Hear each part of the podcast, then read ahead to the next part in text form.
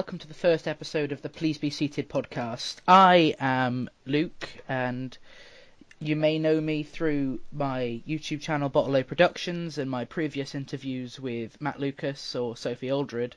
And I'm here today with special guest Andy Kind. Hi, Luke. um, so, could you tell our listeners a bit about who you are and what you do? Yeah, I can. So I am a, um, I do a number of things. I'm a comedian, a professional comedian. I am a, a writer, so I've written four books, and I'm also a, a preacher. More recently, I've been uh, preaching the gospel, the good news about about Jesus, uh, which is sort of how we met. Two of those things combined, wasn't it? We I did a, a gig at a church near you, and you you came along to that, and that's how we connected. Um, so, have you had any form of people shocked or surprised by the fact that you are one of the, I'd say, few stand up comedians who doesn't rely on bad language or crude or offensive jokes? No, I don't think people notice it. I genuinely don't think people notice. I don't think because I don't think it's what people are looking out for. I think if I mention it, which I don't, but if I did mention it, people would come up at the end and say, "Oh, it was great to hear you you know, not swearing and, and, and, and stuff. But hmm. I don't mention it because I'm not trying to be clean. I just naturally am clean. I'm, you know, comedy is just an extension of who you are in real life in most cases. So I'm trying to be funny, and I'd rather someone come up and say you were really funny than you didn't swear. It doesn't really matter to me that I don't swear in that that's not the aim of what I'm doing. But yeah, I don't I don't think people I don't think people notice. I genuinely don't. If, if people like it, they like it on its own terms rather than because it's because it's the absence of something that they don't like. Have you um, got any up and coming projects uh, that you can tell our listeners about? Well, I'm mainly um, I'm going through another. I'm going into a new season of writing, so I've got um, a sequel to my novel, The, uh, the Unfortunate Adventures of Tom Hillingthwaite, coming out.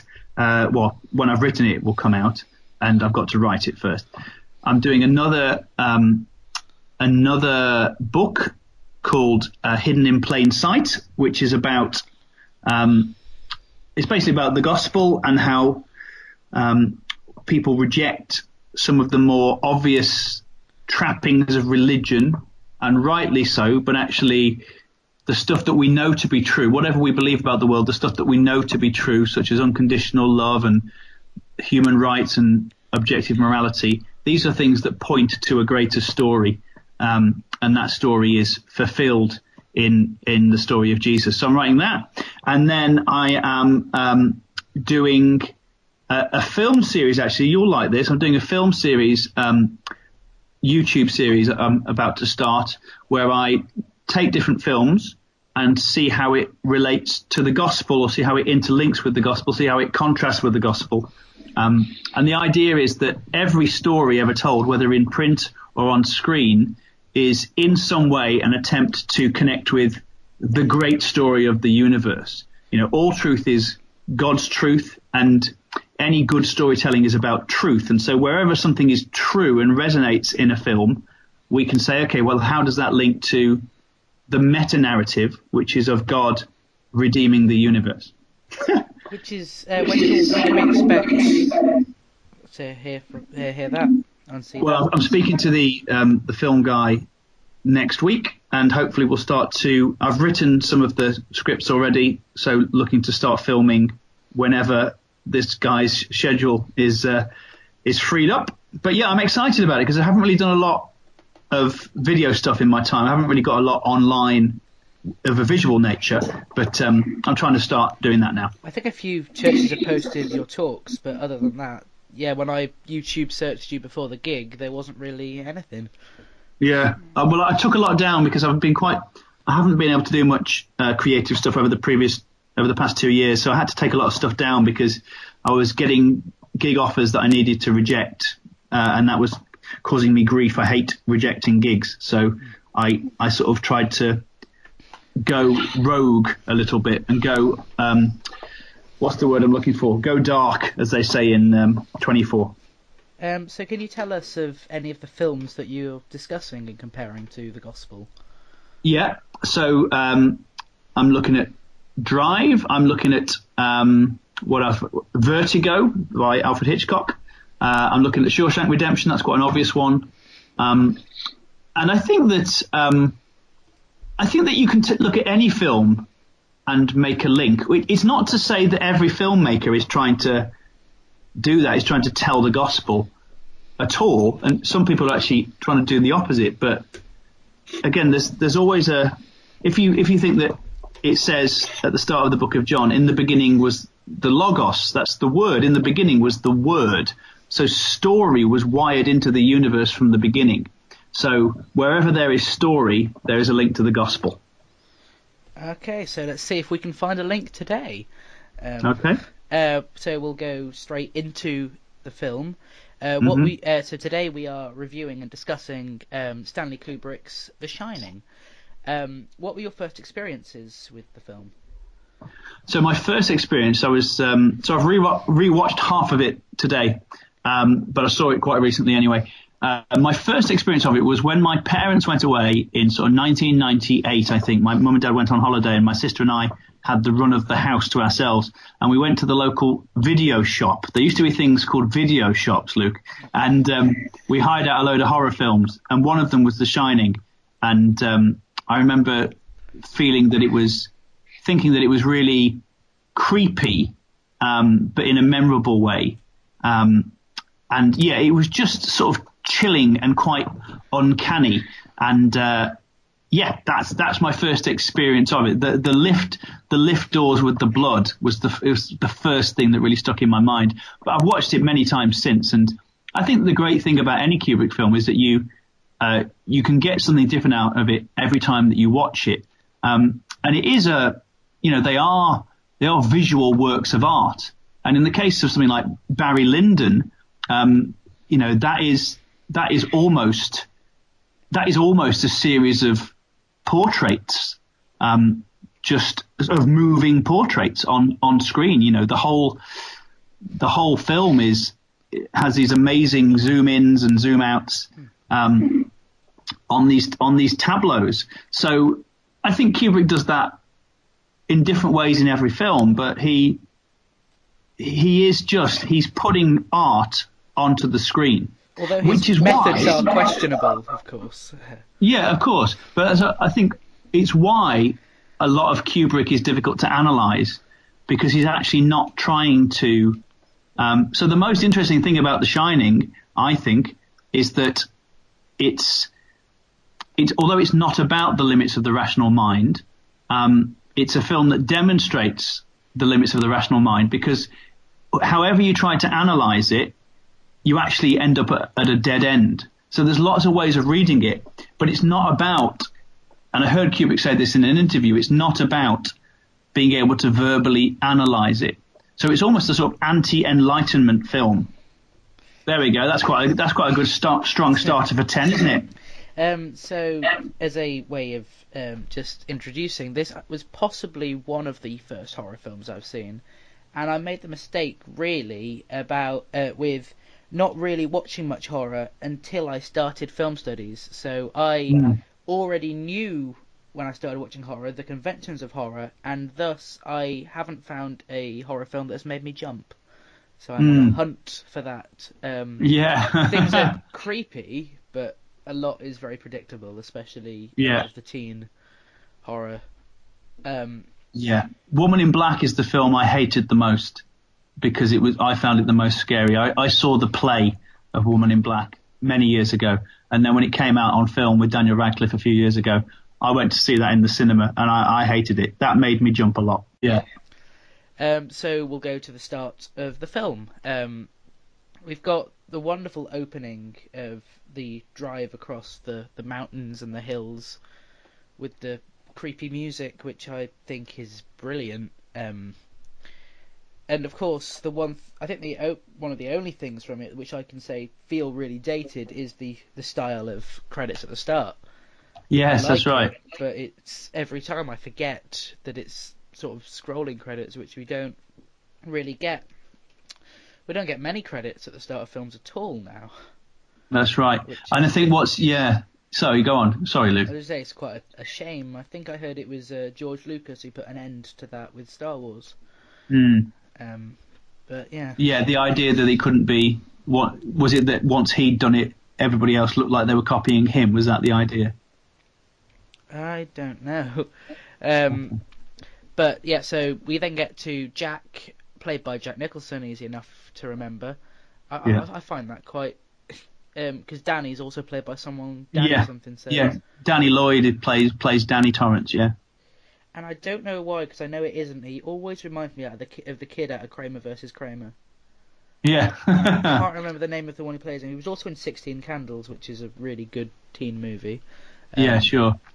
But I think yeah. what's really interesting about the um, just going back right to the start, the first because we have that that shot, it's the helicopter shot, obviously.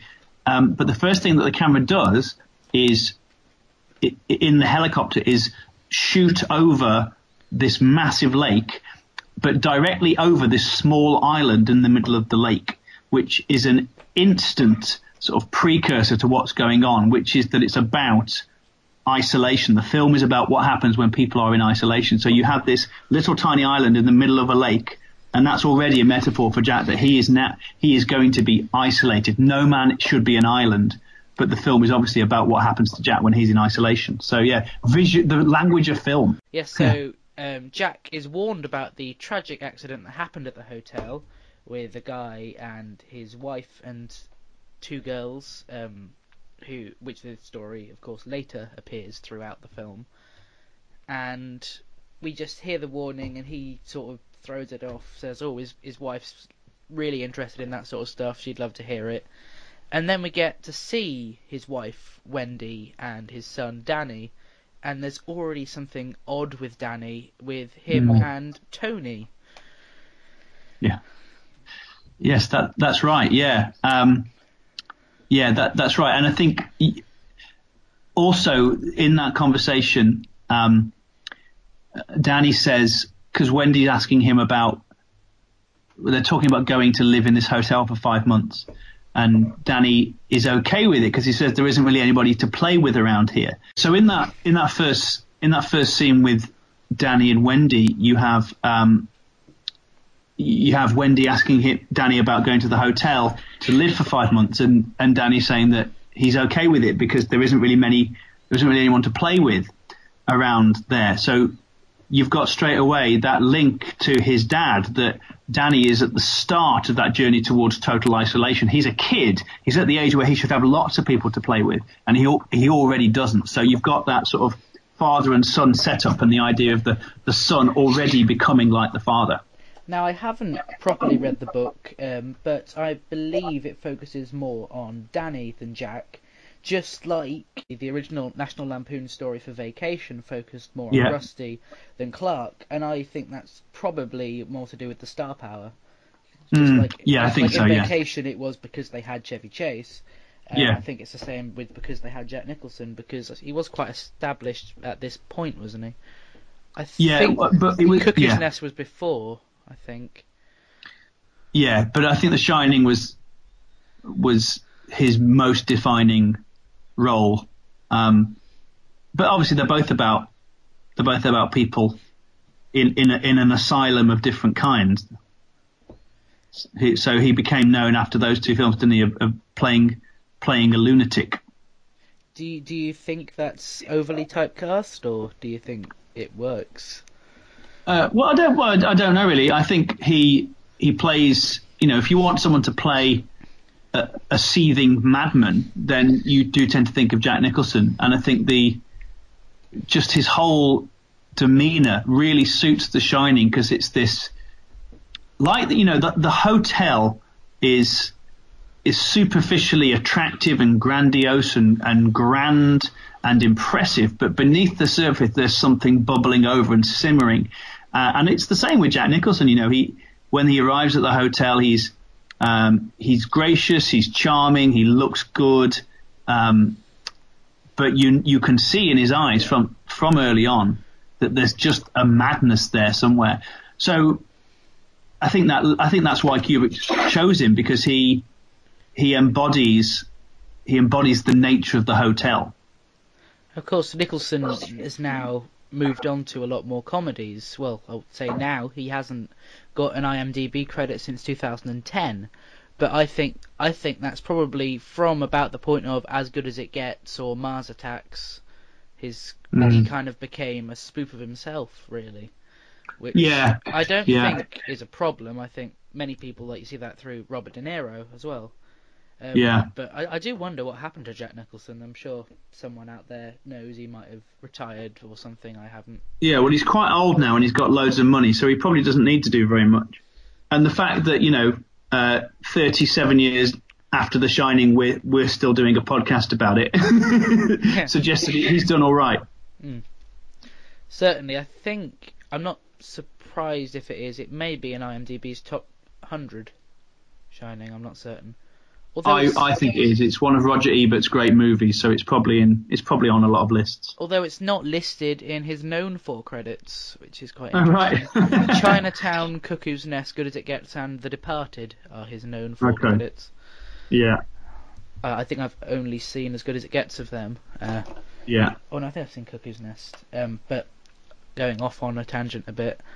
Yeah. Oh, so Danny sees uh, the blood coming out of the lift and the twins, uh, which mm-hmm. is uh, sort of our first appearance. Well, we call them the twins, but they're actually two years apart, um, which is an odd sort of one-off point as kind of why they are separated in age, because there's not mm. really any relevance to it. But yeah, and they, they look they don't look like they're they don't look like there's a difference in age, do they? They they look pretty much the same. One is slightly taller than the other, but they they look like twins. You I think of them as twins. So yeah, there's that interesting question of well, what is true here? Is that vision false or is the vision true? Has the story been conveyed to Jack falsely?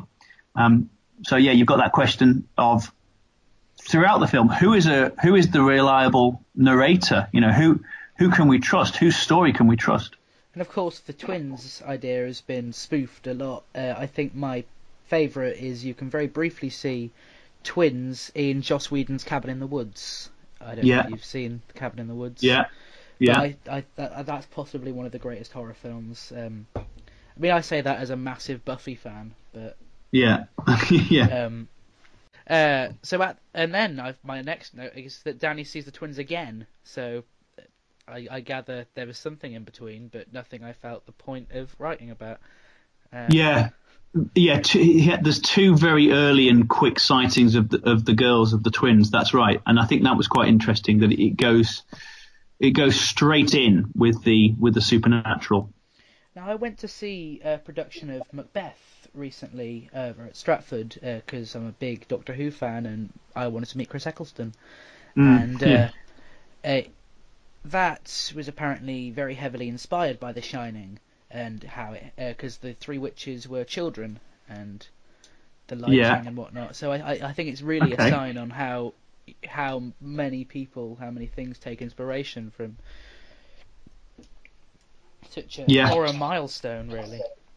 Yeah, and for, for Kubrick in general, so um, Mr. Robot on on Amazon is is shot very in a very Kubrickian style. So once you've seen a few Kubrick films, you you, you really notice when people are mimicking him. You don't necessarily notice what is Kubrick when you're watching Kubrick, but when you see it in other directors and other filmmakers, you do really notice it.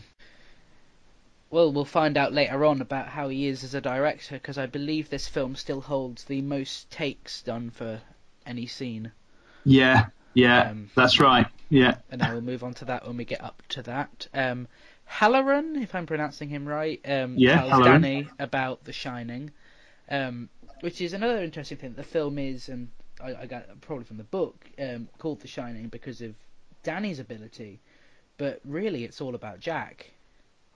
Yeah. And it's, I, I think it's almost like a mislead. Sort of people assume that we're gonna, you know, something's gonna go mad about Danny, and the fact that it's Jack who is slight, sort of introduced to us as our hero type character mm-hmm. at the start. I think it's a, a brilliant twist of conventions of horror. Um, but there's also a suggestion. One way of reading it is that Jack also has the the shining ability, but he hasn't been um, he hasn't had any tutelage. So You know, Dick Hallorann is able to equip Danny to a degree. He's able to warn him about about The Shining and about the effects of it, um, whereas Jack has never had that, and so again, it's that it's that theme. One of the themes for me is about corrupted fatherhood um, and the impact of a corrupted fatherhood, but that um, you know that the sins of the father get delivered onto the son,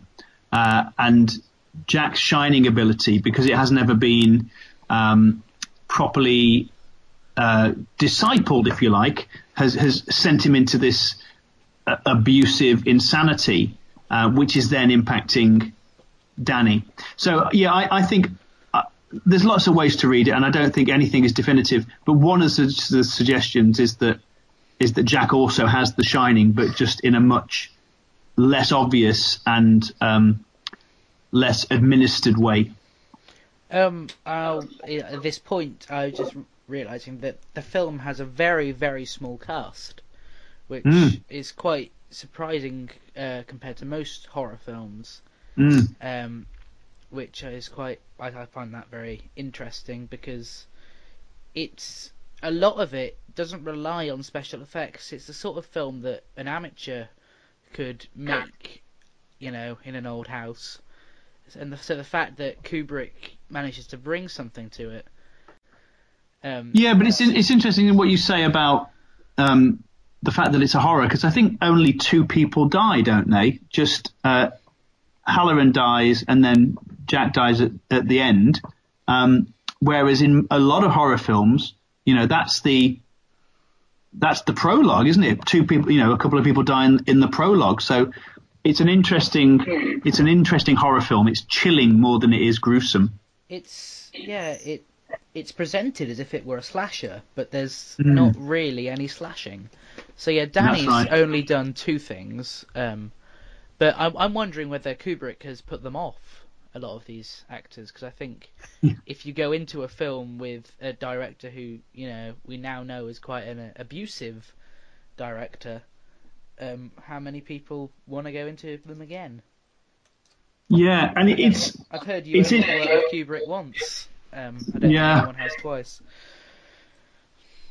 Yeah, it's interesting. I think that I, I always wonder about. You won't have seen A Clockwork Orange yet, but um, Malcolm McDowell, who plays the main character in that, plays Alex, uh, is absolutely astonishingly good in that main role. Um, but then his career just didn't really, just didn't really go in the direction that it should have done. You you watch him in that and think, wow, you could be, you could do anything. You could you could be any, you could play any role. Um, but actually, his career largely descended into, I think, quite mediocre projects. So, yeah, it's in, it's interesting. And I wonder whether that's to do with the the Kubrick effect. Um, so then, um, there, I've I've literally got in my notes not much of importance happens. Um, and then Jack is told off uh, by Wendy for being grouchy while he's writing. Yeah. Um, which is quite it, the writing doesn't seem significant, but it, it is like massively significant significant later on. Mm. And yeah. Yeah, well, the hot the um, what I noticed watching it again today, which I hadn't noticed before, is that the the end of the first act is is Wendy saying to Jack, "You've just got to get into the habit of writing again," and he says, "Yes, that's all it is." And then Act Two starts with that amazing shot of the typewriter, just this close-up shot of the typewriter.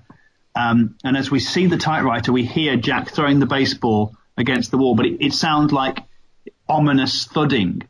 And again, just using the language of film, um, that for me sets up that the rest of the film is absolutely about the writing process, is absolutely about what Jack is doing with that typewriter. Mm-hmm. Either that the writing process itself is driving him insane, or that from that point onwards, everything that happens is not really happening. It's him writing his novel. So everything that we see is then the story within the story.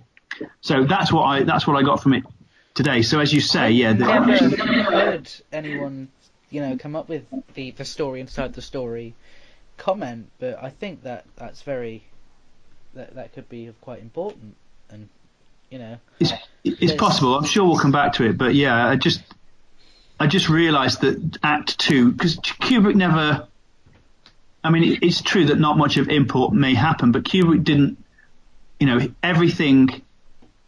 Everything he did was for a reason, and to start the second act with that close up of the typewriter suggests to me that it's the typewriter is vital. The the, the writing process is vital to the to understanding the story. yeah, definitely, and I. Especially looking into it now, have a lot more respect for directors because I knew it was hard, but spending I think it was about five hours, um, three camera set, is a lot harder than I thought, and um, so I, I have a lot of respect for those directors and what they do, um, and especially I- I'll, I'll say I can see why at some points Kubrick got quite angry. Yeah, because yeah, when people aren't acting the way you want them to, and you've got such a picture in your head, it's you know he's he's worked out ways to get things to work. Um, yeah. And That's so right. Then I've got um, Danny sees the twins again, Mm-hmm. um, and I think it's quite important that Danny's the only person who sees the twins. Is that part of The Shining through him there? Yeah, that's interesting, isn't it? Yeah. Yes, he is. He's the only one who sees the twins. Um, and they all, yeah, so all three of the main characters experience the madness of the of the hotel, but to varying degrees and at various stages. So Danny sees it first, and and Wendy only sees it right at the end, doesn't she? I think she only is that right? I think right at the end she she has an she sees an apparition of something, doesn't she? I think so. There's like two men in animal suits or something that she sees. I think.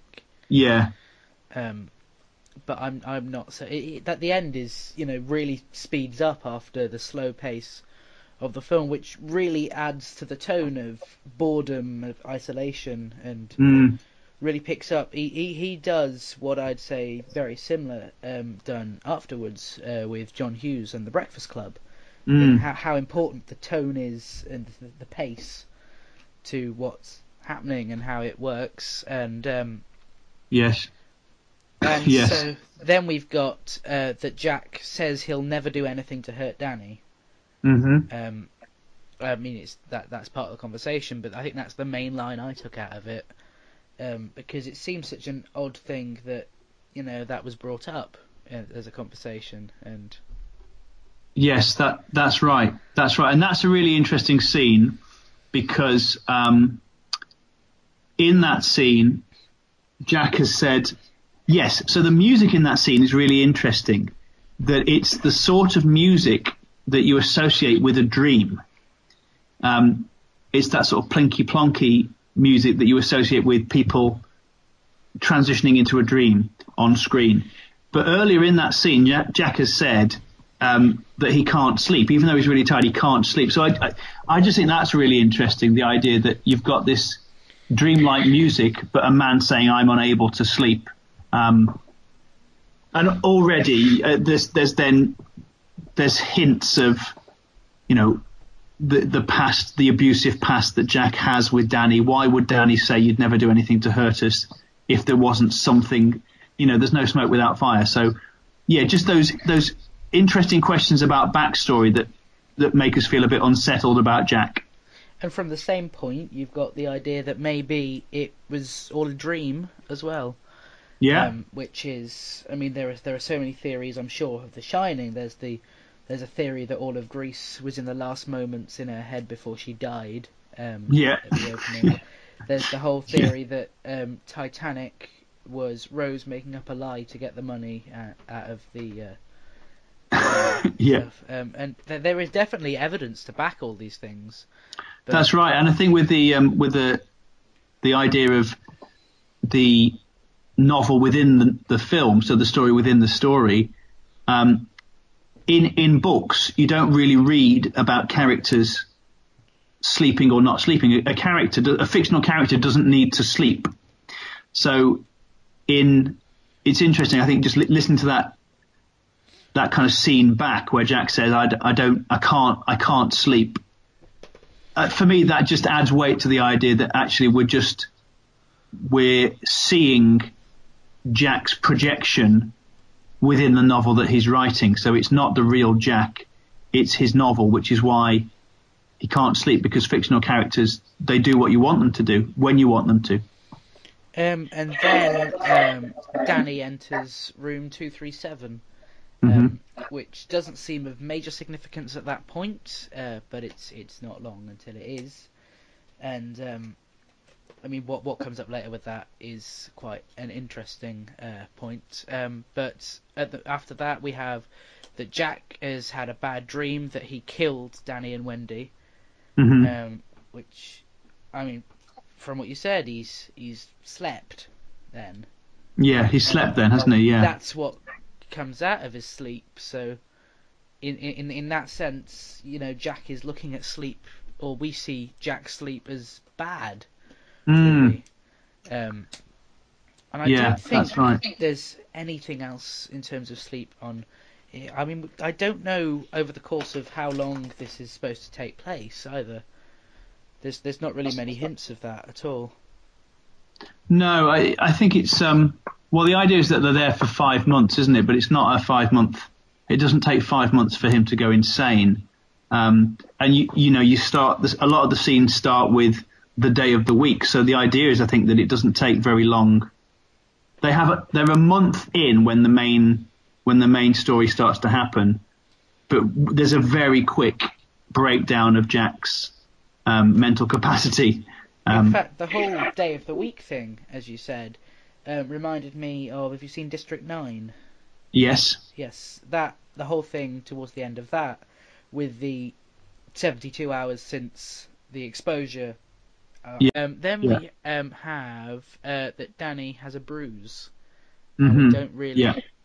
Once again, that is something that sort of settles for a while before it comes back up, and um, and then one of the oddest scenes is when Jack goes into the gold room to have a drink, because at that point all we've been seeing is ghosts, but he's communicating with them. He is having physical contact, which is off what ghosts normally do. Exactly. Um, and this is where there's lots of different prongs of analysis that are possible. So there are ghosts, but it's not a ghost story because the ghosts might not be real. They might be in the novel or they might be uh, in Jack's mind.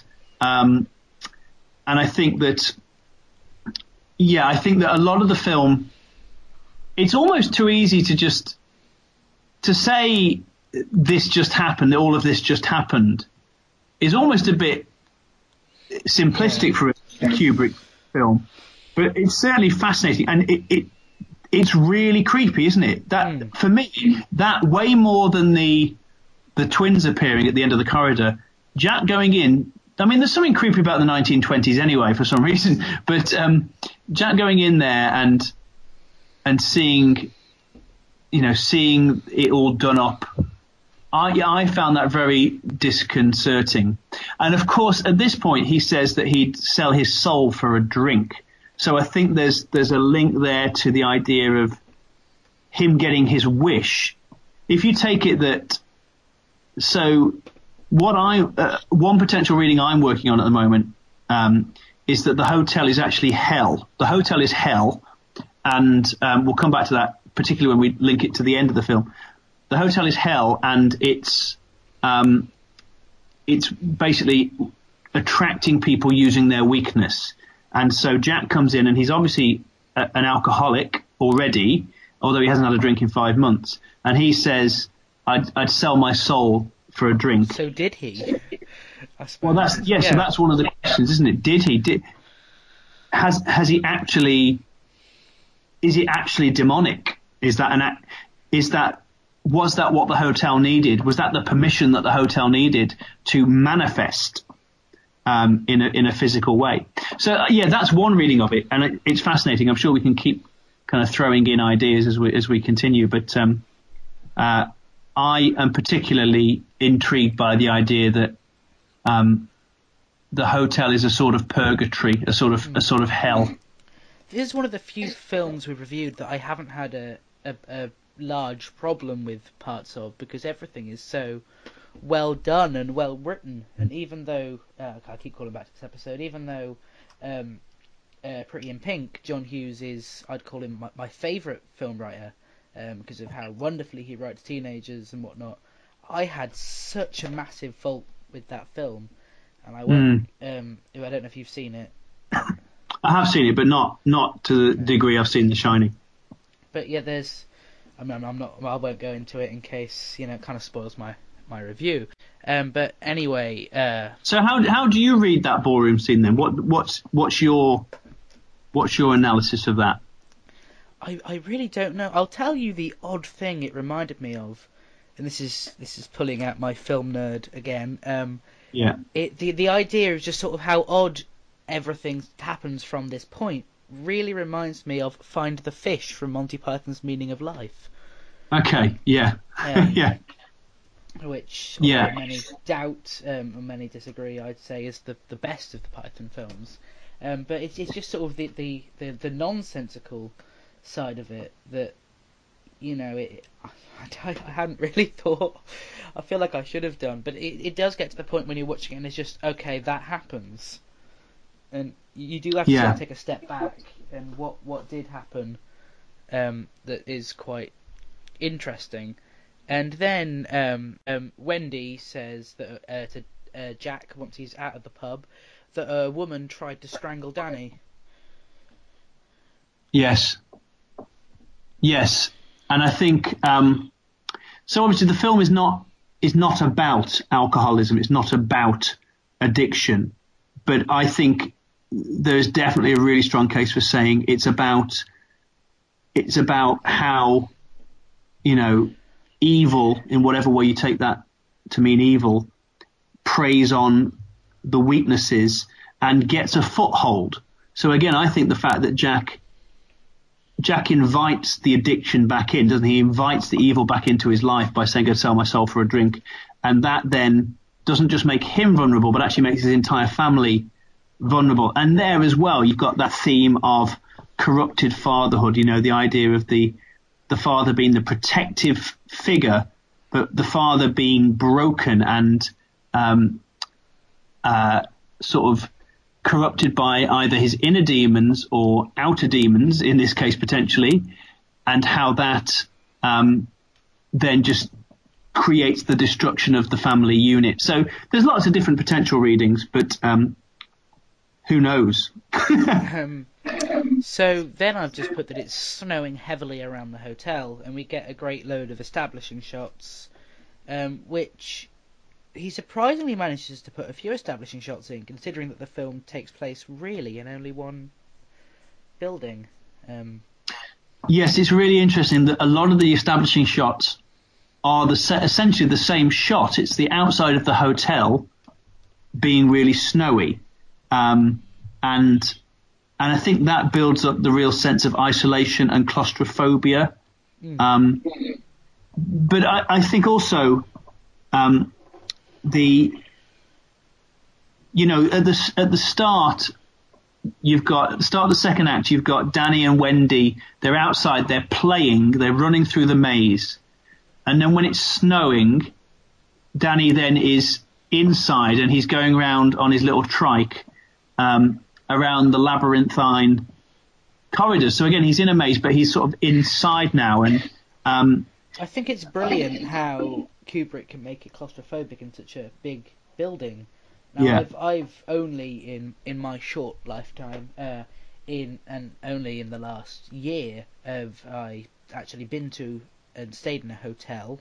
Um, first of which was last year, uh, first trip out of the UK. We took a couple of days in Disneyland, and Yeah. the hotel we were in, the floors seemed very very similar to that of The Shining, and yeah and once again it came back up um, in February. I had a night in a hotel in London. and it's about the you know what's the point of having a a massive you know, a, a, desert would feel claustrophobic if you were the only person in the desert, wouldn't it? So what, you know, what's the point of having this vast uh, hotel to play around in to kind of explore if there's no, if you're actually you're just totally on your own and it's totally desolate and totally um, isolated.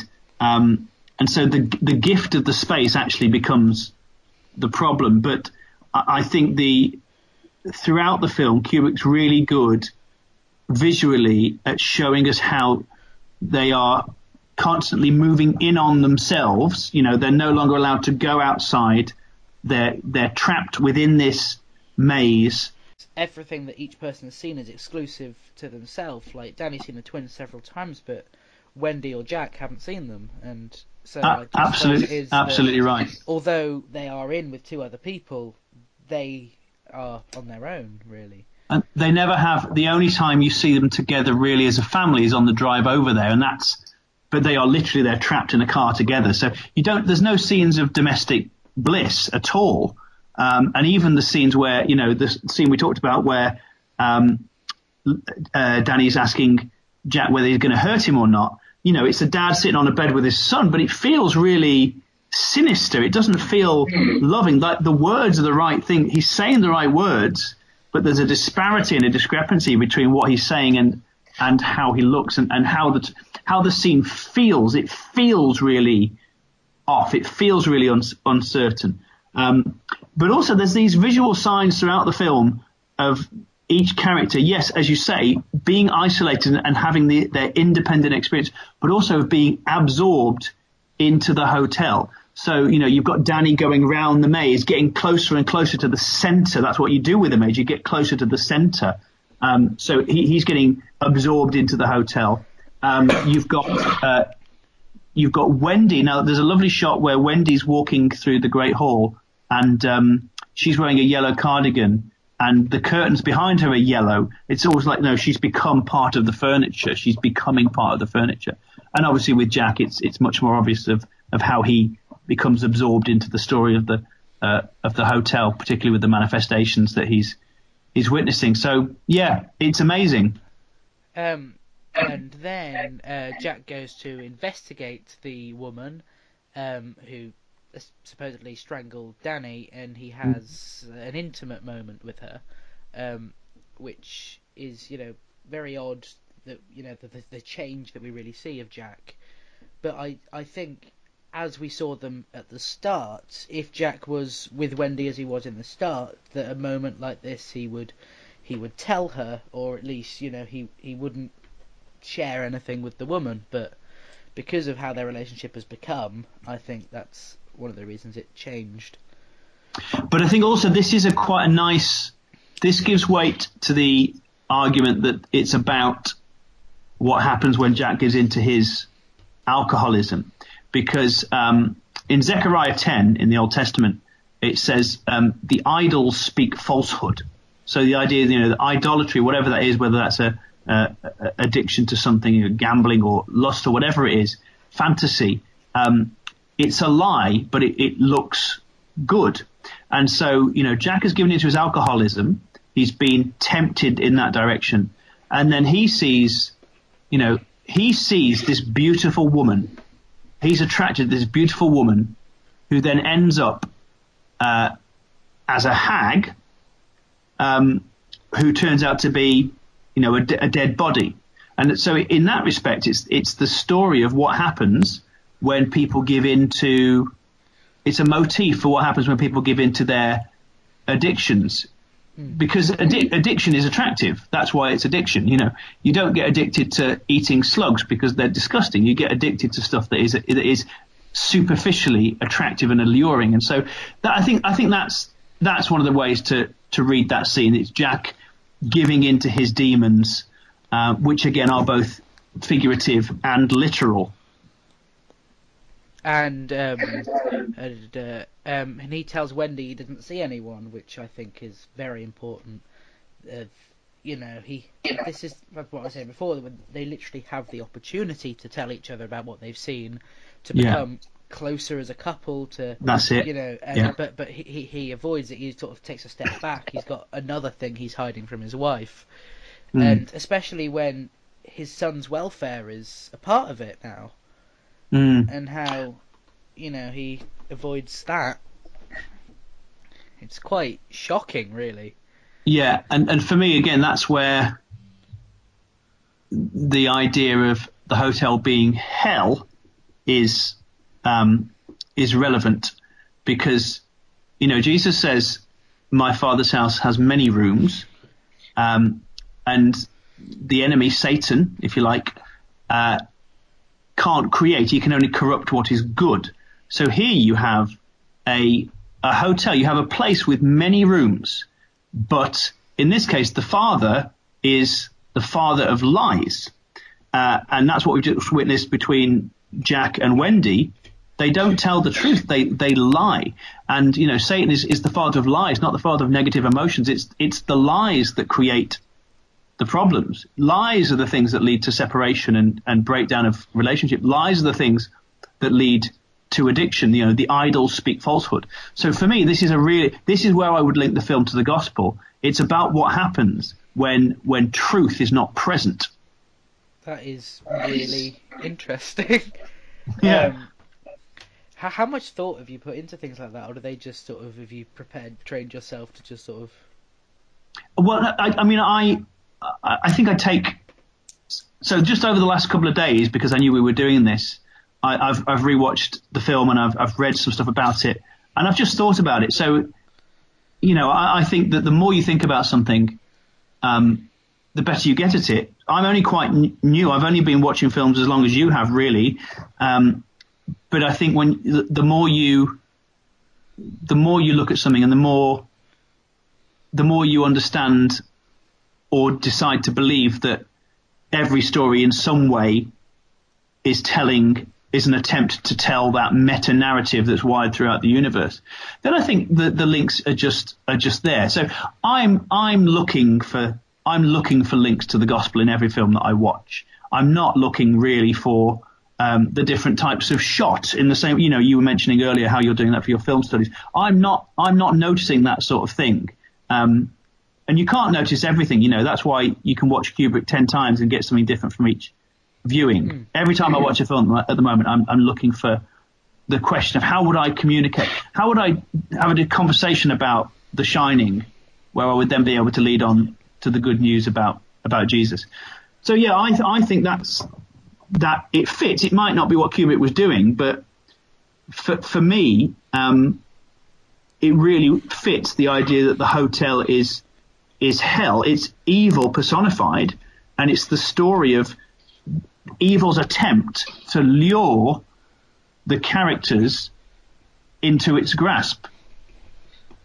I, I, I, think if our listeners aren't, uh, uh, well, are heavily interested in where you're coming from with this, then they should definitely uh, check out this series you're doing. Have you got a title for it yet, or is it? No, not yet, not yet. So maybe they could email and let me know what what I should call it. So they can either tweet you, or they could drop me a Yeah. messenger uh, on Facebook or whatever.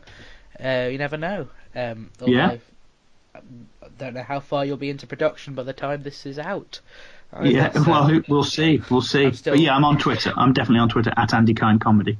And I've I have you on notifications, so I get a lot of these jokes as they come through. And Yeah, is, is this where you test your things for? A- absolutely. So t- Twitter, I use Twitter and Facebook for different different things. Twitter, I use for um, yes, little jokes like little quips, and Facebook I use for more sort of um, story based stuff. So uh, ideas for things that have happened to me. I won't really. I don't get too autobiographical on Twitter because no one cares.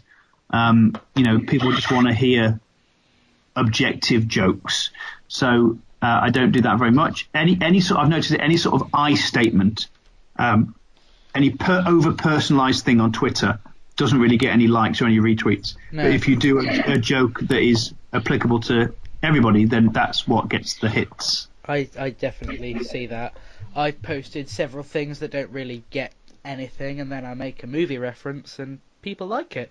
Um, Yeah, yeah, uh, like I, I think I, I, I, I made an all work and no play tweet recently, um, and some people who I forgot even followed me respond to that. So Oh, brilliant! Yeah. yeah, I always wonder why people follow me on Twitter. I don't really have anything about it. There's I don't think of- yeah, there's a lot of. I don't think it's true. You don't have anything of interest. I think I think what you're doing here is really interesting. Uh, but I, I say there's a, I think half of the people who follow me on Twitter from the, uh, I, I'm, I'm still very much of, uh, before someone follows me, I'll go on there, or when they follow me, they'll go on my page and I'll decide whether I block them or not.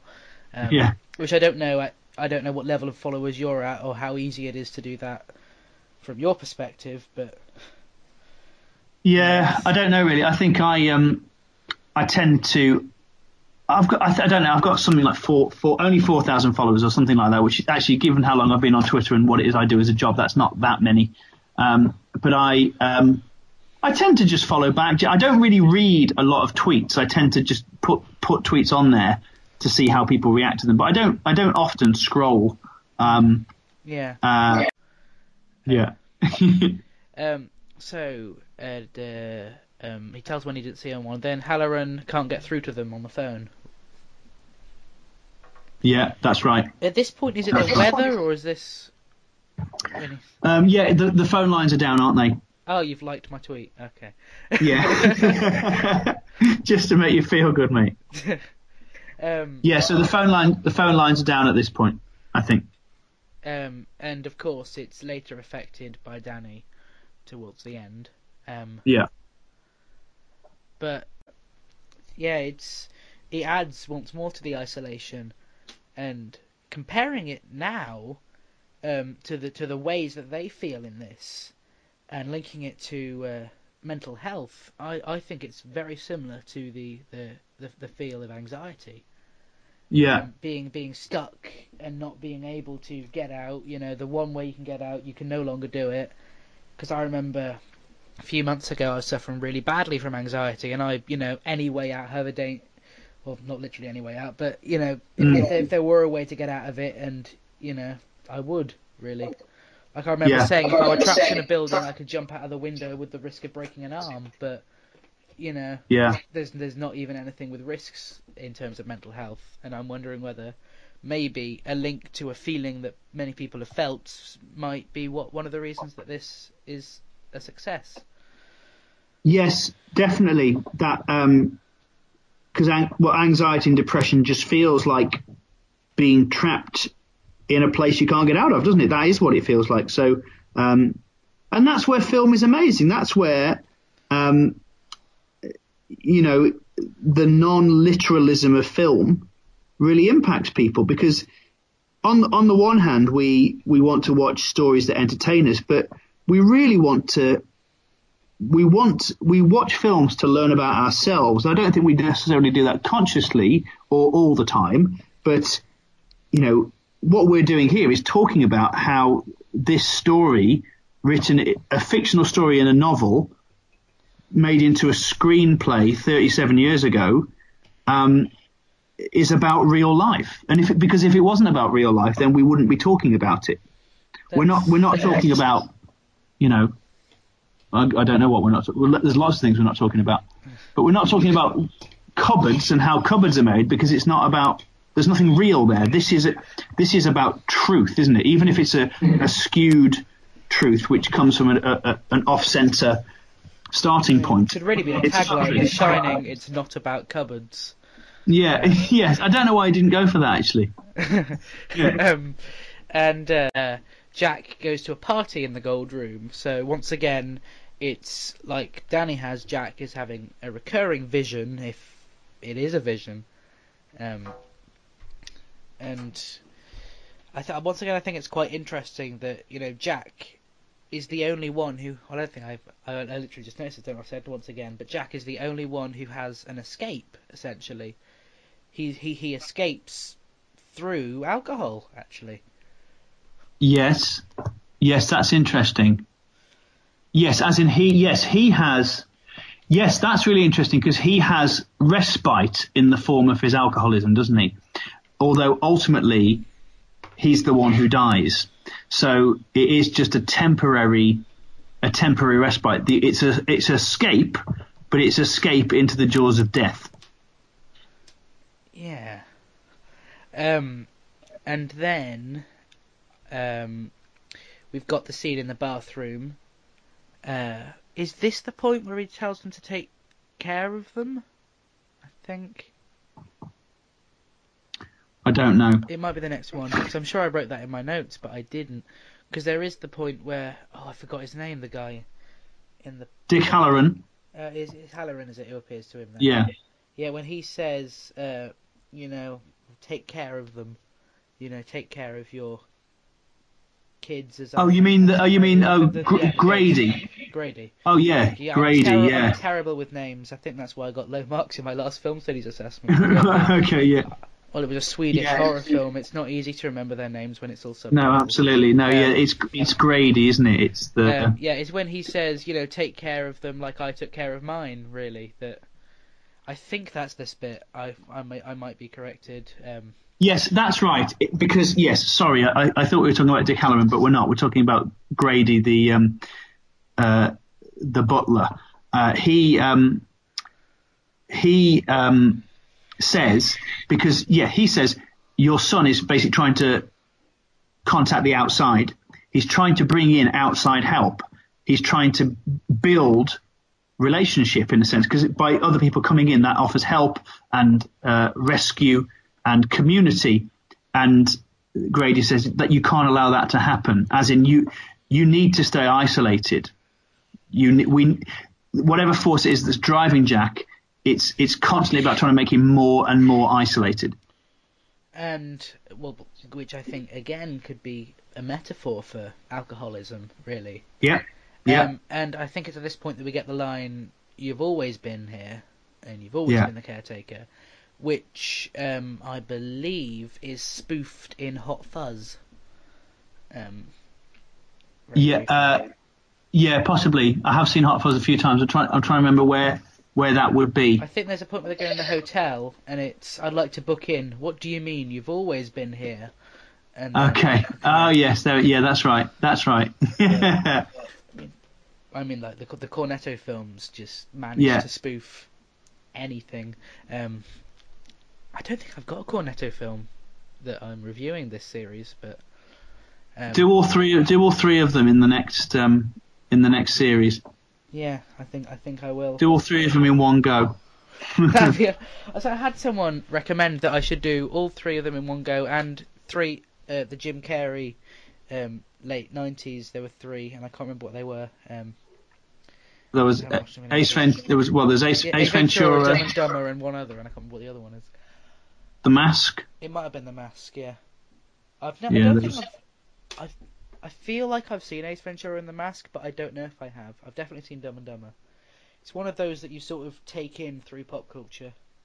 yeah that's right that's right well obviously I was I was your age when it when they came out so uh, uh, I remember them first time round Or like I, I've heard a lot of people say when I mention films like I Know What You Did Last Summer that they feel they've consumed it through pop culture but never actually sat Yeah. down and watched it.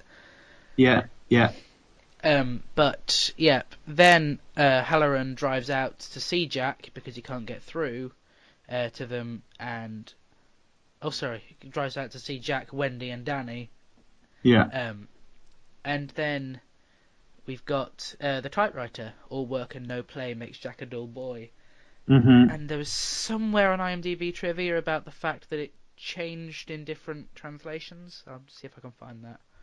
okay um, because it apparently like in German or whatever it didn't have the same thing. And yes, what I was saying about IMDb, it's the uh, 60th in the top 200. okay and presumably 60th in the top 2000 as well Yeah. um, oh, Danny Lloyd was uh, just reading these trivia facts. Danny Lloyd was so young, and since it was his first acting job, Stanley Kubrick was highly protective of the child. During the shooting Right. of the movie, Lloyd was under the impression the film was he was making was a drama and not a horror movie. And when Wow. Wendy carries Danny away while shouting Jack in the Colorado lounge, she's actually carrying a life-size dummy, so Lloyd would not have to be in the scene. oh wow He first realised several years later, uh, when he was shown a heavily edited version of the film. He did not see the uncut version until he was 17, 11 years after he made it. wow Shocking.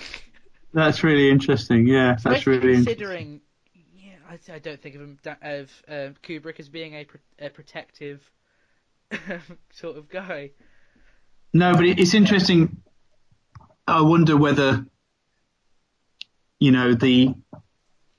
I wonder whether the, the fact that he did that is actually helps us to understand the film a bit, a bit better. It's the protectiveness of, you know, there is a rede- Danny does have a redemption. There is a protection. You know, oh, Hallorann is there to protect Danny as well, even though he fails. He's there to protect Danny. So it is it it is about Danny's escape from the inevitable consequences of his family. It's about generational sin and the escape from generational sin, isn't it? And uh, to get Jack Nicholson in the right agitated mood, he was only fed cheese sandwiches for two weeks, which he hates. Oh wow, wow, yeah.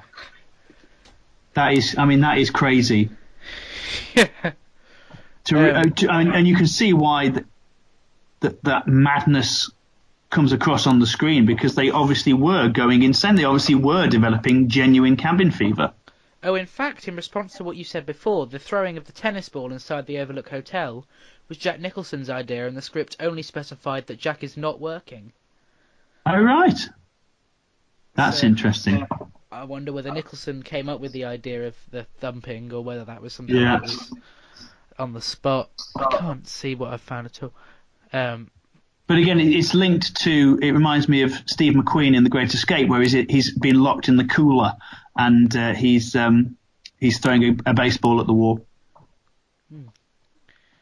oh, that's another one. Have I seen The Great Escape, or have I not? I've, Just wait, it's on every Christmas day, so yeah. I think we've got it. I just not sure if I've seen it. I think I'm getting. it's it worth watching. with- It's quite long. It's three hours long, but it's worth watching. I think I'm getting it mixed up with the Escape to Victory and uh, Yeah, it's two very different films, the Luke. Italian Job are just coming together. Yeah. No, The Great Escape is a very different film to Escape Yeah, to Victory. yeah. I'm surprised I found interest in Escape to Victory because I really despise football, but Yeah. um, I can't. Stanley Kubrick, known for his compulsiveness and numerous retakes, got the difficult shot of blood pouring from the elevators in only three takes. Would be remarkable if it wasn't for the fact it took it. The shot took nine days to set up, and every time the door was opened and the blood pour out, Kubrick would say it doesn't look like blood. In the end, the shot took approximately a year to get right. Oh, wow. Wow. I need to read these uh, um, these uh, trivia things more often. I think. Yeah. Um, now I can't I can't find the the thing about the different translations, but Well, not to worry. um, so then we've got uh, the staircase scene of many takes, which I believe still holds the most, like 140 takes or something. Wow. um, to get her looking stressed and worried, and I think that's that that that specific one is quite infamous in uh, cinema. Yes, but he did that quite a lot. So he made um, he made the uh, the guy playing oh um, playing Hallorann do the scene with Danny. I think over a hundred times as well. The original that initial scene in the kitchen. Um, I think he did that quite a lot. He he definitely drove them to the brink of insanity. Which, yeah, I think, and I suppose that's why the film feels perfect, really, Mm. um, because of all of these. Um, then we've got uh, that Wendy is asleep, and we get the red rum moment. Yeah, Which oddly, I feel quite bad that I didn't notice the red rum being murder until actually, you know, the the mirror reveal. I don't know how obvious it was to everyone else. Um, yeah. Oh, but I think it's just one of those things that's been absorbed into popular culture as well now. So yeah, you you it's one of the things you know about The Shining before you see it. But No. uh, you know, there's those things like so right at the start, the guy showing around says uh, this is built on an ancient Indian burial ground, and that has become such a a well-known spoof, hasn't it? That's become such a well-known trope that is used in in horror films and, and Yeah. comedies Yeah. about horror. Uh, but it actually, you know, originates there. I think that it's built on an ancient Indian burial ground. um, in fact, my favourite spoof of The Shining is in Finding Nemo. Okay, Um, I don't know if you recall I don't. Uh, I've only seen it once, and I think I fell asleep. So um, yeah, there's a moment where uh, Bruce the shark is uh, getting attacked. Well, no, he's breaking through a wall, and he just shouts, "Here's Brucey!" okay, yeah, An odd moment, but yeah, I think Yeah, sure. I heard that Toy Story takes a lot from The Shining as well. So okay, I think it was the carpet or something. Um, yeah. There's, I mean, there's loads of films like once you, yeah. I, I can't, yeah, I, I can't remember any offhand, but there's there's loads of stuff that references The Shining. Um, then there is uh, Danny escapes out of the window, but Wendy doesn't fit. Um, uh, in the bathroom, I think this was um, just before the infamous scene. Yeah. Um, and I think that's just a moment because you think that they're going to escape, and you, you expect some sort of chase scene outside or something, but there's nothing. Um, and then here's Johnny, which is an ad libbed line, and I think it was a reference to something, if I remember correctly.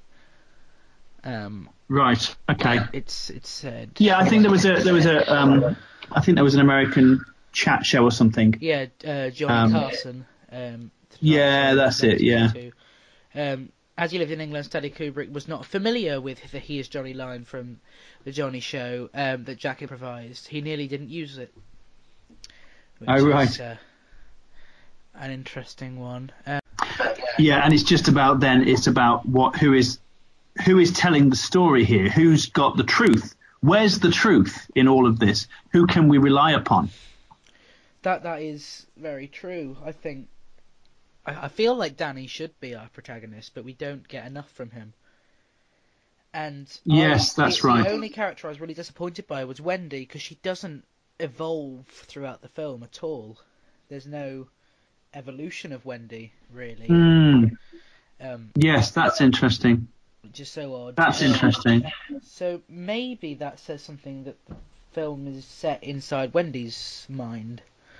Yeah, so I mean bits like that. That's where the, the theories come from. So Yeah. I'm just thinking maybe it's something to do with Wendy because she's not really in it.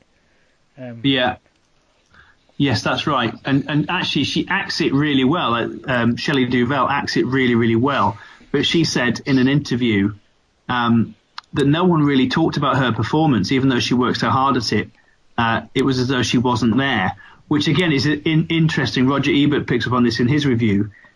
That is that is a potential, you know, reading of The Shining that she's not there. It's not it's not real. It's not happening. Um, it's as though she wasn't there. So yeah, there's lots of. Equally, it might just be it might just be Kubrick dropping the ball on something. It's So- there to throw us off, possibly. Um, there was a, and I, dis- I think I discussed this in the finale episode of this podcast with Greg Austin about um, the Doctor Who spin-off Class and how it revolves around a main group of teenagers, but one of them isn't really there and isn't really expanded on, and so for the whole series you expect that he's the one to die. And so I'm wondering whether that's what we're supposed to get out of Wendy. We're supposed to think that because she isn't much of a character that she gets killed off, and it's sort of to throw us off a bit. Yeah, Um, that's right. so then, uh, But she is also she is also the reliable parental figure, isn't she? Like she is. You know, there's a way of saying it as you know, if it's Danny's, if it's if Danny is our hero really, and it's about his journey to freedom, then, and he's got one parental figure who is changing and growing, but growing into madness, then the idea that his other parental figure, his mother, is unchanging and unshakable, well, that could just equally be a, a metaphor for unconditional love, couldn't it? An unchanging affection. So who knows? Who knows? um, and then we've got the his Johnny moment, uh, which we touched upon a lot, uh, probably more than touched upon. So I'll just move on to the next note. Um, Jack kills Hallorann as he enters the hotel, and I think, excluding obviously the uh, the the blood at uh, the river, it's our most gory scene, and it isn't really that gory because the film doesn't really rely on visuals as much Yeah. for its horror, which is quite interesting, I think. Because of how Yes. much modern horror relies on special effects and with this, I think it relies a lot more on what's implied and even the sound or the music, um, the effects of music and whether it's better than special effects in horror. And I think it's either equal or better, in my opinion. Yeah. Because you look at things like Psycho, there's not a proper wound or stab in the shower scene at all. Yes, that's right. Although um, the censors originally uh, had a massive problem with it for scenes of nudity and strong violence, which Yeah. there's nothing. Um, Yeah. people noticed afterwards. Um, but then we've got, uh, yeah, um, Jack chases Danny with an axe, which is, of course, a callback to the whole thing with "You'll never do anything to hurt me." Yeah. Um, And also a callback to the interview where he's told about Grady killing his daughters with an axe, and Jack Nicholson saying, "Well, I can assure you that's not going to happen to me." I'll tell you what's also a callback to "You're never going to hurt me" is when he says to Wendy, "I'm not going to hurt you. I'm going to bash, bash your brains in." I'm wondering whether Yes. that's a response. Yes. I didn't mark that in at all, really. Um, some people were saying that the whole "Here's Johnny" comment as well is um, a sign of him going mad and calling himself Johnny instead of Jack. Um, but But I think I think Jack is pro- Jack is probably a nickname for John anyway. I think yeah, so. I don't think. yeah. a lot of people. Because I, I, I was looking into that specifically, or maybe it really is that he is just referencing that TV show. Yeah, Um, yeah, which is odd that that line has become more famous for the film now than the show. yes, Um, I'd quite like to see a clip from that show maybe after we've recorded and see. yeah, You know. Um, and then we Yes, go on to uh, the chase is moved outside in the maze. So, like the maze of the hotel, we've now got the maze outside. So, you know, even though they've escaped the hotel, it, it's sort of still there, still following them. yeah, yeah. That's right. That's right. And um, oh, actually, from what I said before about them not sharing their visions, at this point Wendy sees the sea of blood, um, which I forgot, uh, but apparently she did, according to my notes. Uh, Yes, and it, I mean, it is it's a it's a literal escape, which is also, you know, a, a figurative escape, isn't it? But um, yeah, by this is By this point- that, that two people have seen the same thing. Um, yes, so and because finally they have es- they have escaped, they're out of that they're out of that kind of cycle of uh, implosion and destruction, and they're finally able to re. So it's the start of them building community and building relationship again. Now that they have escaped from the abusive father figure, um, they are able to sort of commune in a way that they weren't able to before. and then um, uh, Danny and Wendy meet back up, and Jack collapses and freezes to death, or implied Yeah. to death. Yeah. Um, and I don't. This, although it's a major part of the film, I don't think there's that much to say about it. It's it's kind of disappointing. Yeah. it's one of the few points where a a horror film kills the kills the villain. Yeah, and it's just totally abrupt as well, isn't it? So you've got the you've got the um, the bit where Danny is um, escapes from Jack by walking back in his own tracks. That's a lovely metaphor for what we've been talking about. That he's he's going against the grain. He's back. He's backtracking. He's not going to continue walking the path that um, you know has been set for him by the parental abuse. He's he's you know like at the end of Looper, he's turning, he's changing things. He's changing history. And um, I was gonna say it, it, it stops a sequel, but I think Stephen King wrote a sequel. Yes, there is a sequel. The bu- the book has a sequel with Danny in it. Yeah. But I, I, I say I haven't. I've got the book of the first one, and I, I think I started it and then read something else. Uh, It's called Doctor Sleep. Is the name of the sequel? have, have, you- have you read either of the books? Or No, I've never read an entire Stephen King. I love Stephen King, but I've ne- but I haven't read any of his books. I'd quite like to read Shawshank because that's a short story apparently. it is, yeah. I think that's the easiest one. I'm terrible with books. I'll start reading one and then I'll move on to another. Your book- Absolutely, yeah, same as me. Length, so it, I, I Yeah, I cope with sixty thousand words. Sixty thousand words is is the right length for a book because you can read it in a day if you're quick. If Yeah. you, yeah, Anyway, sure. on to here. We've then got the final photo at the end, um, July 4th, Ball, 1921. And I'd love to know. That's whether, right. I'd love to know whether that's in the book. Um, I have a feeling. Yes, I I don't know. I don't know whether it is or not. Because how you could write that in, I don't know. Um, Yes, because the. Yeah, I'm going to Google it as we're as we're talking. You tell me what you what you make of the ending and what you think it's about. well, I think, and this is very similar to that of an episode of the Sarah Jane Adventures, that it's it's sort of he's seeing ghosts as much as he's a ghost to them, and sort of the the, the relativity of time, really, and he's sort of as much as there are ghosts of the past, he's he was a ghost of the future to them. Or I suppose there, I, I'm sure there must be a theory somewhere that he is a ghost of the past. Um, but I don't know. Yeah, so I I think this is where my um, hell analogy works again because I think this is about the um, I think the best reading of this is about the hotel having finally claimed the victim of Jack and and the absorption into the hotel is finally complete to the degree where he is now one of them.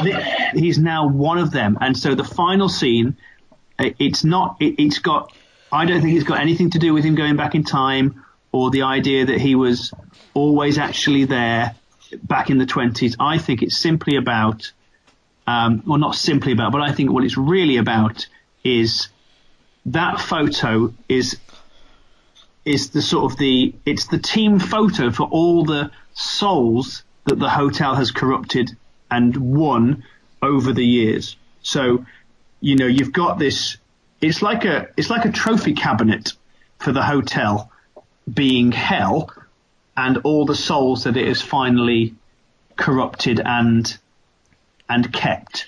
So I think it's that. And, you know, the um, the two twins say to Danny, don't they, when they first speak to him, "Come and play with us forever and ever and ever."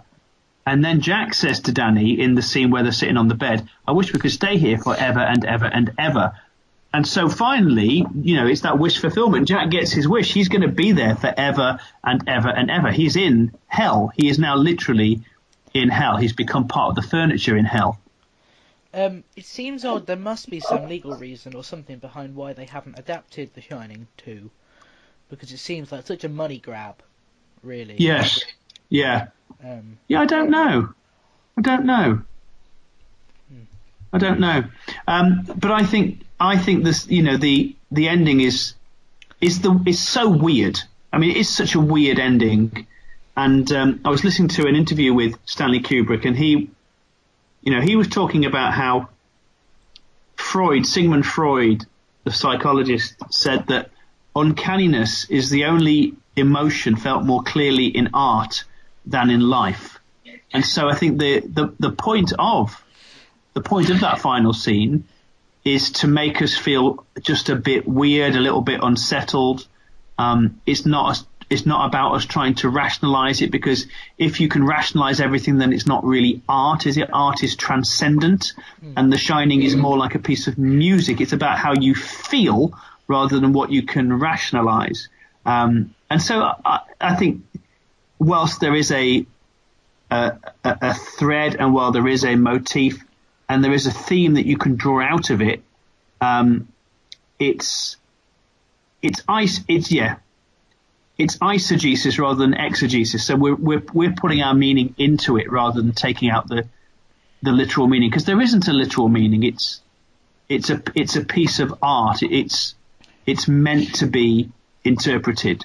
And it's it, it does it without being over the top as well. Like so many films, you know, go with, "Ooh, look at this mystery," or "What do you think it is?" and try and get us you know, to do that. And either they end up revealing it in the end, or you know, Mm. people aren't really bothered. Um, and I, I think you know, The Shining's done it perfectly because Yeah, so Kub- Kubrick said um, it's ridiculous to become too verbally analytical. You you can either make too much of it or you reduce it to some ultra clear absurdity. So I don't think he was actually really trying to say that there's one definitive meaning. Um, but I like, for the reasons that we talked about and the, the series I'm trying to make, I like the hell analogy. Um, you know, in John 10:10, Jesus says about Satan, you know, the thief comes to kill, steal, and destroy.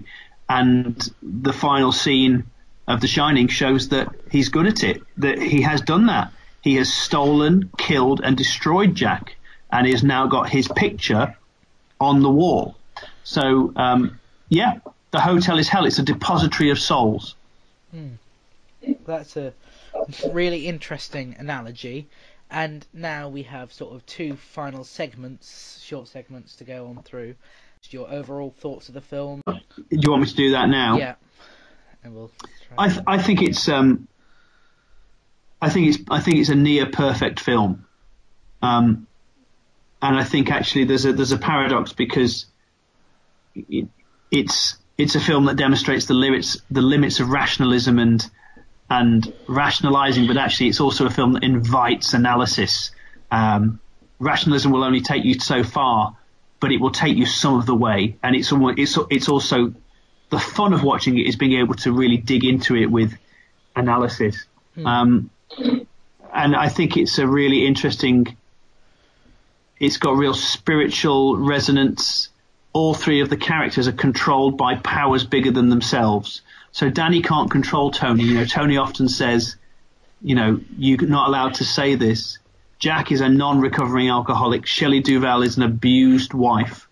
Um, so they're all controlled by powers bigger than themselves, and it's the it's the journey of Danny and Wendy out of that cycle of of abuse, out of that cycle of oppressive control, and into into freedom. Now, people Um, often say to me, um, analysing films, you know, that surely that makes them, you know, you can't look at them the same way. Surely that ruins the film. But I think, you know, what we're doing here is a lot more enjoyable than your average person who catches The Shining on TV. Yeah. Because when you're looking out for something, when you're finding things in it, it's so much better. I think. Yeah, I, I mean, uh, Kubrick is my favourite director, and I The Shining is one of my favourite films, and it's also so Drive is my favourite film, but I think The Shining is one of the best films um, ever made, and I can I can just keep watching it because it's just so atmospheric. And what I love about Kubrick in general is that he he is fearless. He doesn't care what people. He makes the film he wants to make for the reason he wants to make it. He he does it differently, um, and that's what a real pioneer is. A real pioneer, you know, The Shining, like a lot of Kubrick's films, wasn't well received when it first came out. But that's the case with a lot of true pioneers. They don't get appreciated in their own lifetime. A prophet is never accepted in, in his own to- town. So um, I I think the, the Shining gets better with age. Actually, the older it gets, the, the better it looks. Yeah, definitely. The more atmospheric it looks. And um, what what I find with horror as well is, I mean, my I, I would say that my favorite film genre is comedy, but I think comedy is so close to horror, because you know a, a, a horror film is good if it gets a reaction out of you, and the same you could be could be said of comedy. It's bad if you know horror film is bad if it doesn't scare you. Comedy is bad if it doesn't make you laugh. And I think Mm. they're, they're, they're so close. And, you know, although you think comedy and horror are completely different genres, I think someone who likes comedy probably enjoys horror. And vice Yes. versa. Yeah, well, it's all it's all about surprise, isn't it? Comedy is about surprise. You um, you only laugh when you're surprised, and that's the same with with horror. Yeah. Which is surprising when you find something, you know, some form of comedy that you can revisit and still find funny. Because, yeah, what you said Yeah. is a surprise. Like, I, I, I keep calling back to Vacation and, like, everything. It, it's it's one of my favourite films, not for, like, a directorial thing or whatever. It's just, I think it's the perfect comedy. And that, that you know, It's got the it's got the best theme tune of any film as well. I think. yeah. definitely. Holiday Road by Lindsey Buckingham is uh, is Definitely. maybe the best theme tune. My yeah. dad got annoyed because of how many times I listened to it. Um, Yeah. the soundtrack to the Ed Helms remake, although you know the remake isn't as good, there's some good Yeah. points in it. Um, Yeah, I actually, I was, I, I thought the remake wasn't as bad as people said. Yeah. Mm, certainly. The worst vacation film is. Um, are you aware of the straight to DVD sequel to Christmas Vacation? No, I'm not. Uh, National Lampoon's Christmas Vacation 2 Cousin Eddie's Island Adventure. It- Wow. It's terrible. You can see the green screen behind them. it's, uh, it's at the level of so bad it's good. You can enjoy bits of it. Um, I mean, you got Randy Quaid uh, in the lead, um, which is never Yeah. bad. And it's the first time one of the kids has come back. It's got the original Audrey in it. Uh, okay, that's good. quite Yeah. interesting. But yeah, the soundtrack to the Ed Helms Vacation, which I've got on, on CD, has about three or four different versions of Holiday Road, um, which is really good. Okay, that is really good. Yeah. What I'm looking forward to is I don't know if you're aware, Ed Helms is up. Um, I think it's this year, and he's remaking The Naked Gun. Oh, that's interesting. he's, Yeah. he's playing Frank. There's not been Okay. anything on that since like this time last year, but it was said to be this year. So I'm looking forward to that. The only problem with Ed Helms is I, especially with the Naked Gun, they I'm sure he's going to make it horribly crude. Yeah. So in the in the novel, just to go back, I'm just reading what happens at the end of the novel. Um, Jack ta- Jack chases Danny out into the hotel grounds to find the the topiary animals, so the hedge animals, suddenly al- alive and in pursuit of him. Uh, and at the end of the novel, Jack, having ignored the boiler duties for too long, um, causes the hotel to explode. He tells Wendy and Danny to get out. He tries to relieve the pressure in the boiler, fails, is caught in the explosion, and dies. So at the end, he actually saves his family. He takes He saves his family.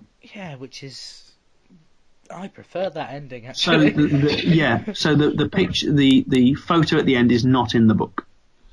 I would like this ending, but I don't think it worked. It would have worked as well on film. Hmm. But yeah. Um, so now we move on to the final segment, and I deliberately don't give any thought to this segment before we do it. Um, film retitling. As it is in the name, we retitle the film. Uh, if you had to rename The Shining, what would you call it? What you call it?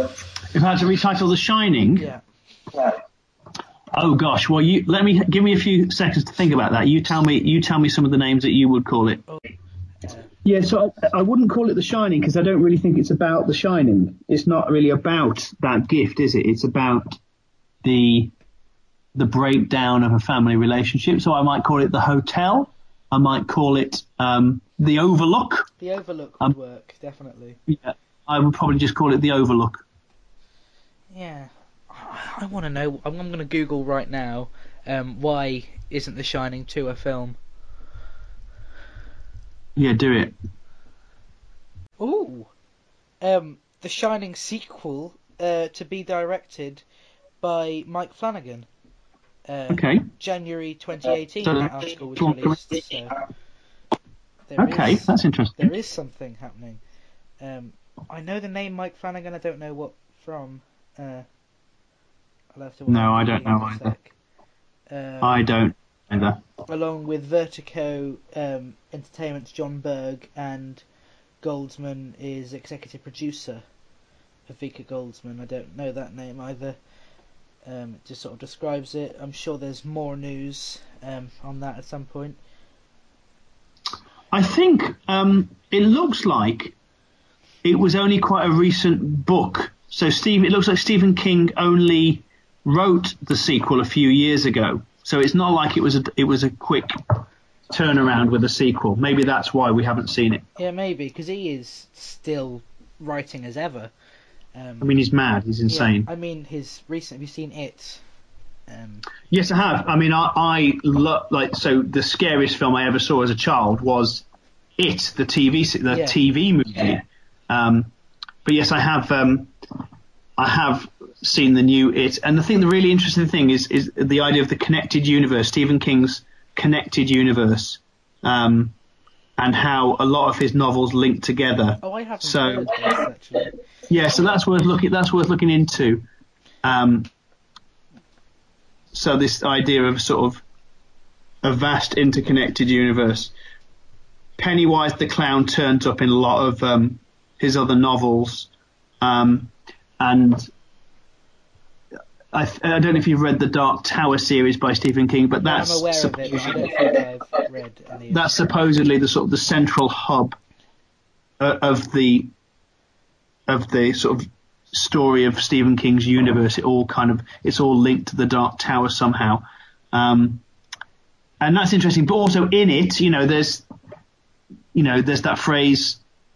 Uh, we all float down here, and when you're down here with us, you'll float too. That's a little bit like "Come and play with us, Danny, forever and ever and ever." Yes. So th- there's there's there's definite links there. Yeah, I, I liked the miniseries. I didn't like part two as much as part one. Um, Yeah. But I say my problem with it is the TV restrictions. It feels like something that calls to have, you know, a flash of a dead body or something, but because it couldn't, you know, the 90s television, especially American television, is very, very strict. Um, Yeah. because it couldn't, I think that's that's where a problem stands. But the new It, I think it's the highest grossing horror film of all time, Yeah. which is It shocking. doesn't doesn't doesn't surprise me. I mean, I wouldn't watch it again. I, I again, it was so the the TV series was so iconic for me, and so I was really excited that they were making a sequel, and I thought it was really well done. But what you said earlier is interesting. You know, sort of jump jump cuts, jump horror films. Uh, just don't really. We are so anaesthetized to them now that it's very difficult to make those things effective. Well, I Um, think and that's the thing why um, Aliens age rating cut down from an 18 to a 15 because the shock of the chest bursting, everyone knows it now, and that's sort of Yes. the most graphic scene in the film. And I mean that that's quite dated, I think now. Um, Yes. it doesn't stand as well as The Shining does. But yeah, I mean, in terms of the It miniseries, Tim Curry is a very versatile actor. Yeah. Um, Definitely. I mean, you, you, I, I wouldn't have, I wouldn't associate Pennywise with the role of Frank-N-Furter in Rocky Horror, Exactly. Exactly. which is Yes. a very odd movie that I don't plan on re- reviewing here at all. Yeah. don't really know No, he's br- he's brilliant. Um, He's brilliant as Pennywise. I He's brilliant as Pennywise. He's on the Spamalot soundtrack as well. I think he plays King Arthur in Monty Python's Spamalot. Um, Okay. but yeah, have you seen the edits of the It trailer where they've replaced it with Mike Myers as the Cat in the Hat? No, I haven't. It's, I think it's creepier. It's really weird. Well, I'll have a look at that. Um, Um, so yeah, the I'll have a look at Opening is a, a, a- probably a good title for um, or a good replacement title.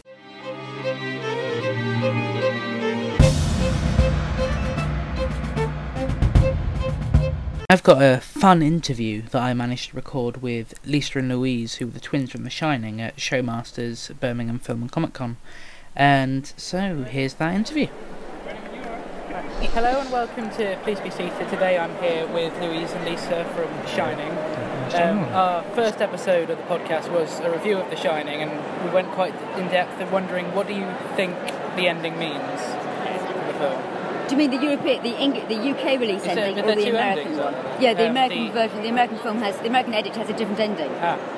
I, I, Yeah, it's I got a teddy bear. yeah. Okay, well, the, the, Teddy bear is there's another the, podcast for you. I'll say the uh, the European, the UK the, ending then. the UK ending. What does it mean?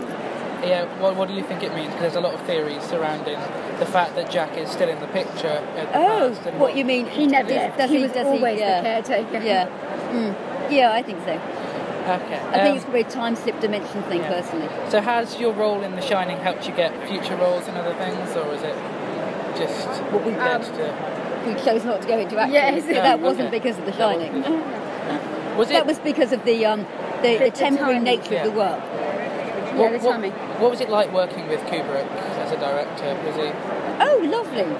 Yeah, yeah, he was great. Yeah, he was, Yeah. he's a great, great. Because obviously there's a lot of controversy around his methods and his But, ways, um, but I've heard he's good with the under 18s with the minors and very different to how he is with. Yes, but if you if you were to make a movie Yeah. and it was to be how everybody knew you and it was going to Yeah. go all around the world, would you do a bad job or would you want it No, to be the would, best yeah. job you could do? And with, So the, with the podcast that you're everyone is a doing at the moment, perfectionist if they're Yeah. really you dedicated want to that their to work. be I mean, the best podcast you people can go make, don't you? otherwise? Just So, thing, are you that know? far away from So, Kubrick, really? I don't think Probably not. Um, and one final question: uh, What sort of films do you find yourself interested in? I like Keeping Mum. I quite Oh, like yes, psychological yeah. drama. It's one Yeah, of my I like favourites, Keeping Mum. Yeah, it doesn't really like it doesn't really go No. very well over in America. They like much more um, Yeah. obvious storylines. Whereas Yeah. I quite like the idea of, of um, the, the the vicar's mother-in-law turning out to be some crazed man. Every and everyone who's in the way just winds up in the village pond. And the moral of the story is probably don't buy a house near the village pond, and then don't buy a dog. Don't want to find a dead body? Don't buy a dog. A lot of, de- lot of dead people are found by dog walkers. Don't walk dogs. All right, well, thank you so much for that. Thank you. Um, so, where can the listeners find you? They can find me um, at my house, but I won't be giving out my address. So they can find me on Facebook and on Twitter at Andy Kind Comedy, uh, and at some point they'll be able to find this new film series that I'm working on on YouTube. But uh, maybe you can give me a shout out in a later in a later episode when when I've got it up and running. That would be good, wouldn't it? Yep, I I don't know when I'm next recording. I think. Yeah, I'll, I'll try and remember. I, the amount of Yeah, well, times I'll, I here- can always I can always remind you. I'll let you know. The amount I'll of let you times know. here I've called back to uh, these things. I mean, it seems like Yeah. a really interesting um, idea for a series. Are you having different people on to discuss it, or is it just you? No, it'll just be me. So there'll be just little three minute videos, um, giving talking about one aspect of the film. That's yeah, that's definitely really interesting. Uh, if, if, if we've got time to ask this, um, the the story you told about the woman across the road when you moved in, I've always Yeah. pictured your hello as very much like The Shining. to be Oh honest, yeah, that's quite. Um, Yeah, that's a good way to end it, isn't it? Yeah. Is there any Here- chance you could tell Kindy. the story? Is there any chance you could? Uh, there's time for you to tell that story to the listeners. Uh, not probably not really, but yeah, there's um, the, in in a nutshell, it's a story of me moving house and going to get some provisions from Aldi and being in the queue behind the woman who turned out to be my new next door neighbour, but neither of us knew this, which made it awkward when I followed her home. Uh, and when we got back to near the house, she decided I was stalking her, and so raced inside her house and shut the door. I didn't want her to feel afraid, so I went over to explain, which made it worse. Um, and then she came around later on that day to deliver a cake that she'd bought for her new neighbours, but she didn't know that we were her new neighbours. And so when I opened the door, and I didn't know it was her, so I thought it was my family. I thought it was my little girls coming home. And so I opened the door with a big sort of hello to this woman who'd been seeking out this stalker. yeah, yeah. And um, so after that, we, we know where to find you. You can find me on Twitter at llama underscore bottle zero, um, an odd Twitter tag, but um, it's a tag nonetheless. Um, you can also find me on um, on YouTube at Bottle O Productions, or I Please Be Seated should be all posted on YouTube or whatever. Um, you can find Please Be Seated, the podcast, on Facebook, just Please Be Seated. Uh, Twitter, excuse the pun, at Please Be Tweeted. And I believe that is it. I've probably forgotten something. Um, so it's been a pleasure to talk to you, Andy. Bless you, mate. Thanks. Yeah, it's been really good fun. And I'll I will definitely keep in uh, keep lookout for this new series and uh, possibly you know message you if there's any other time later on in another series of this. Yeah, I'd love to do another film. This has been great. It's been really great. So yeah, anytime, as long as it's a film that I like. Yeah. Um, although I'm sure there'll be an interesting way to go on a film you don't like. It's just Yeah, watching it yeah. beforehand that's the, the struggle. Um, yeah. yeah, it's been great talking.